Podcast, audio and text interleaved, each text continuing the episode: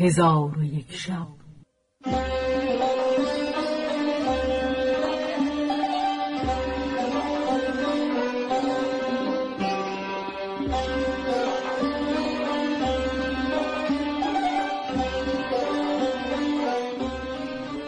داستانهایی برآمده از ژرفای تاریخ و تمدن و فرهنگ مشرق زمین.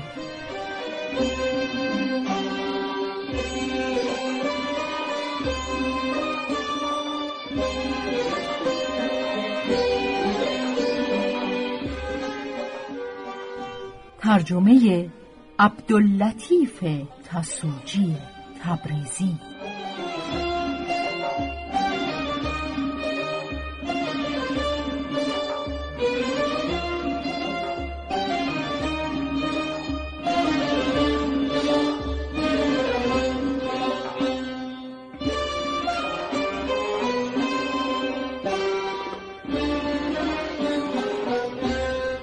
چون شب سی و نهم برآمد.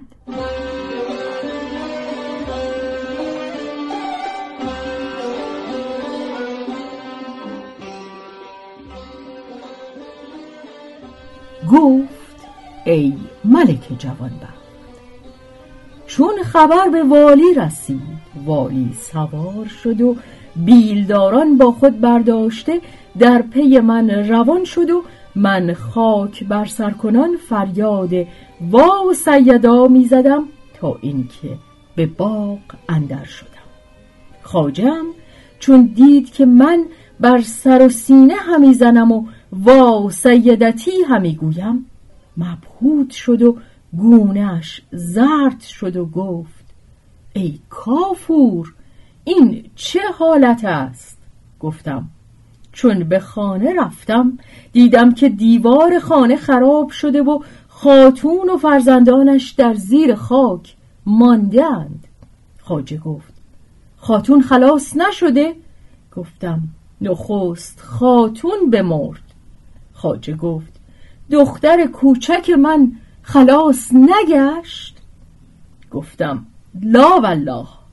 خاجه گفت استر سواری من چون شد. گفتم دیوار خانه و طویله همه از هم فرو ریختند و هر چیز که به خانه و طویله بود به زیر خاکندر بماندند و از آدمیان و گوسفندان و مرغان چیزی زنده نماندند و همگی پاره گوشت شدهاند. اکنون از خانه و خانگیان هیچ برجا نمانده و گوسفندان و مرغان و چارپایان را گربه ها و سگان پاک خورده اند خاجه چون سخنان من بشنید جهان به چشمش سیاه شده خودداری نتوانست کرد و بر پای خواستن نتوانست.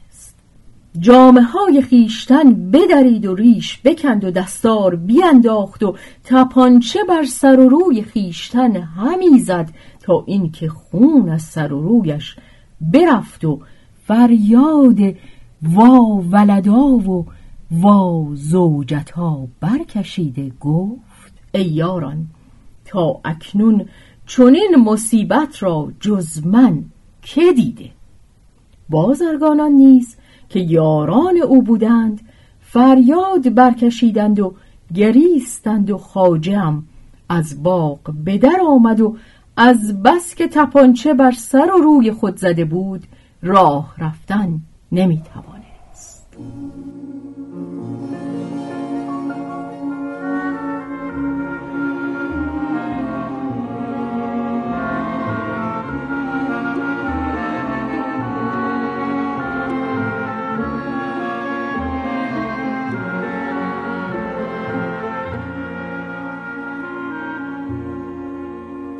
چون بازرگانان از باغ بر اثر خاجه بیرون شدند گردی بدیدند و فریادها بشنیدند. چون نیک نگریستند گروهی دیدند که همی آیند و والی شهر در میان ایشان سوار است و پیوندان بازرگان خروشان و گریان با روحای گشاده همی آیند. چون نزدیک شدند نخستین کس که خاجه او را دید خاتون و فرزندان خاجه بودند. از دیدن ایشان شگفت مانده بخندید و حالت باز پرسید و ایشان نیز چون خاجه را بدیدند گفتند شکر خدا را که تو را زنده دیدیم. پس فرزندان بازرگان خیشتن را در پای پدر بینداختند و در دامنش آویختند و گفتند بر تو و یاران تو از افتادن دیوار چه رسید خاجه با ایشان گفت از خرابی خانه بر شما چه رفت؟ ایشان گفتند حمد خدای را تندرست هستیم و به خانه ما نیز آسیبی نرسیده.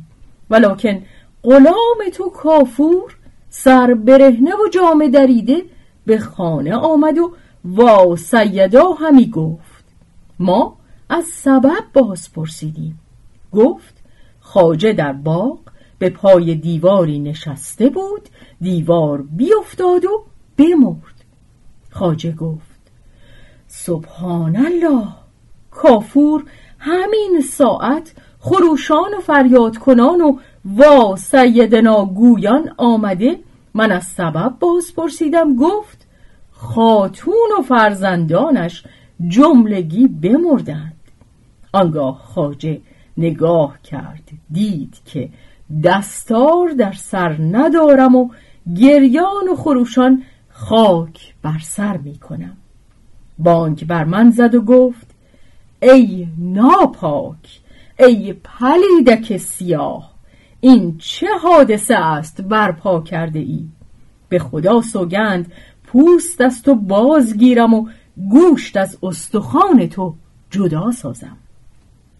گفتم به خدا سوگند هیچ کار به من نتوانی کرد که تو مرا با همین عیب خریده ای و جمعی گواه من هستند که تو دانسته ای که من در سالی یک بار دروغ می‌گویم و این که گفتم نیمه دروغ بود. چون سال به آخر رسد نیمه دیگر بخواهم گفت. خاجه بانگ بر من زد که ای بدترین غلام این همه آشوب که کردی هنوز نیمه دروغ است و نیمه دیگر هم خواهی گفت؟ از من دور شو که تو را آزاد کردم. گفتم اگر تو آزادم کنی نخواهم رفت. تا سال به انجام رسد و نیمه دروغ بگویم. چون دروغ تمام گویم آنگاه مرا به بازار برده به هر قیمتی که خریده ای و هر عیب که شرط کرده ای باز به همان قیمت و همان شرط بفروش و مرا آزاد مکن که صنعتی ندارم تا معاش بگذرانم و این مسئله شرعیه بود که با تو گفتم و فقیهان نیز در باب آزادی بندگان این را یاد کرده اند.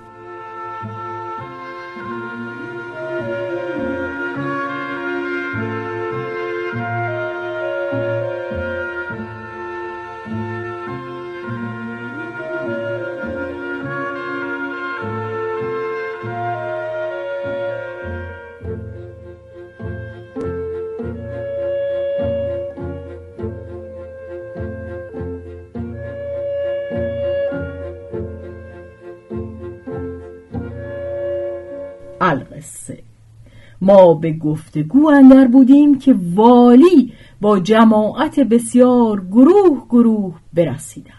خاجم نزد والی رفته ماجرا را بیان کرد و گفت این پلیدک می‌گوید این که گفتم نیمه دروغ است.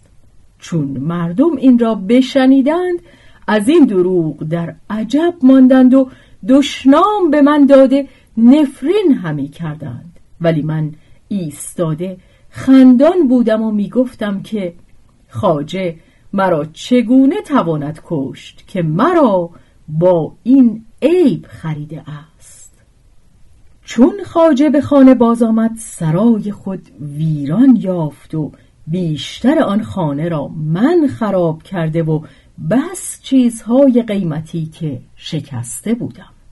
زن خاجه با او گفت که فلان ظرف و فلان چینی را کافور شکسته. خاجه خشمناک شد و گفت تا کنون چون این تخمه ناپاک ندیده بودم و هنوز نیمی دروغ گفته. اگر نیمه دیگر نیز بگوید چگونه خواهد شدن؟ یقین است در آن نیمه دیگر جنگ میان مردم شهر یا جنگ میانه دو شهر خواهد بود. پس از آن خاجه از قایت خشم شکایت پیش والی برد و او مرا شکنجه کرد و چندان تازیانه به من زد که از خیش برفتم.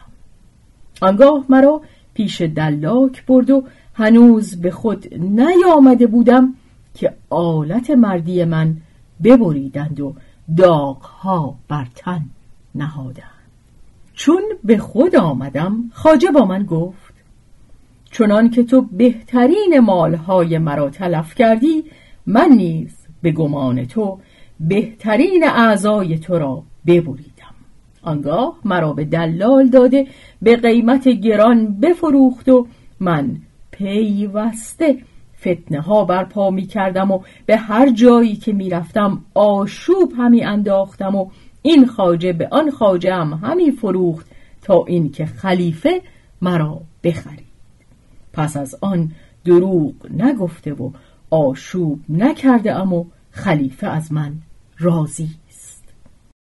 آن دو غلام به سخن کافور بخندیدند و گفتند تو پلید ابن پلید هستی.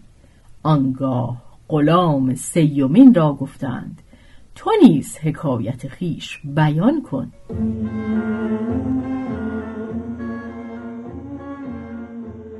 گفت ای اموزادگان اینی که شما گفتید طرف حدیثی نبود. سبب بریده شدن آلت مردی من بس طرفه و عجیب است و حکایت من بس دراز است و اکنون وقت حدیث گفتن نیست.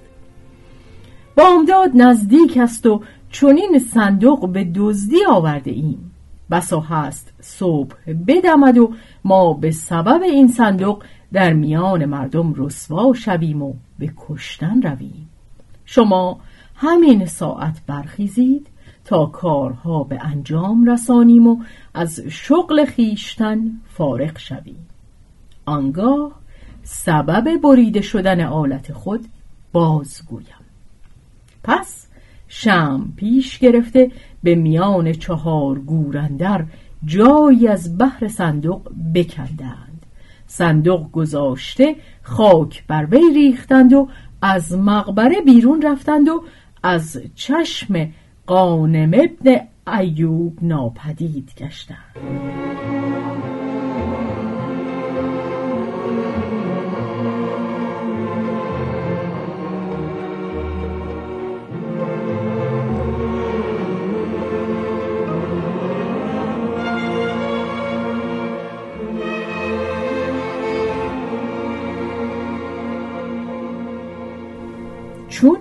مقام از ایشان خالی شد و قانم تنها ماند. خاطرش بدان چه در صندوق بود مشغول شد و با خود می گفت آیا به صندوق اندر چیست؟ پس صبر کرد تا فجر بدمید و جهان روشن شد. قانم از درخت به زیر آمد و خاک از روی صندوق دور همی کرد تا صندوق پدیدار شد. پس صندوق به در آورد و سنگی گرفته قفل آن را بشکست و صندوق باز کرد. دختری ماه روی به صندوق اندر بیهوش افتاده دید که جامعی فاخر و زیورهای زرین و قلاده های مرصع داشت و گوهرهای چند به قلاده اندر بود که یکی از آنها در قیمت برابر گنج خسروانی بود. پس قانم آن زیبا سنم را از صندوق به در آورده بر پشت بخوابانید. چون نسیم بر او بوزید و هوا به مغزش فرو شد عطسه زد و پاره بنگ از گلویش به در آمد. ولی چنان منگ بود که اگر پیل آن را بخوردی دو شبان روز بی خود افتادی. چون آن زهر جبین چشم باز کرد گفت وای بر من مرا از میان قصرها و قرفه ها و باغها بدینجا که آورد و به میان چهار گور چرا گذاشت؟ قانم ابن ایوب گفت ای خاتون نه قصرها دیده ام و نه قرفه ها و نه تو را به میان گورها آورده ام. ولکن خدای تعالی مرا به دینجا آورد تا تو را نجات دهم. آن ماهروی گفت که مرا به دینجا آورد؟ قانم گفت ای خاتون سه تن خاج سرایان سیاه تو را به صندوق اندر بیاوردند پس ماجرا بیان کرد و از حکایت پری پیکر باز پرسید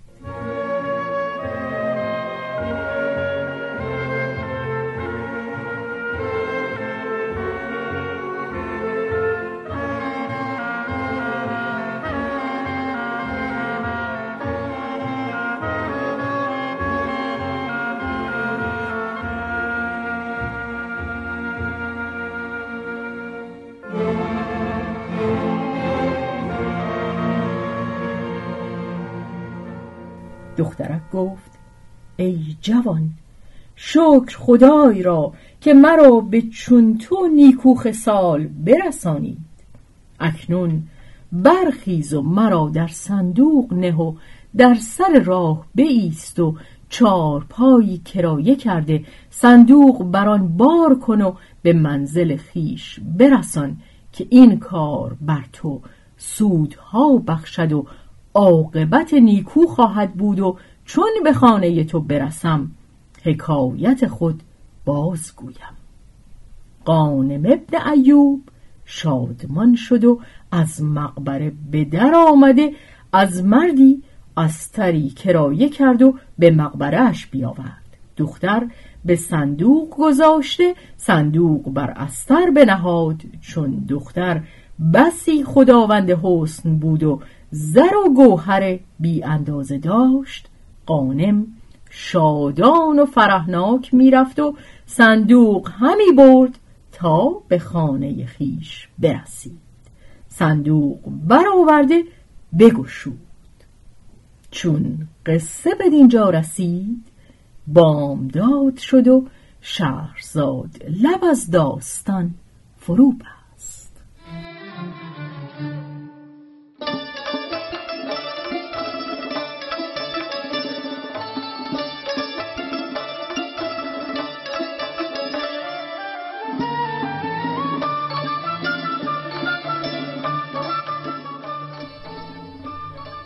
روایت شهرزاد فتوهی.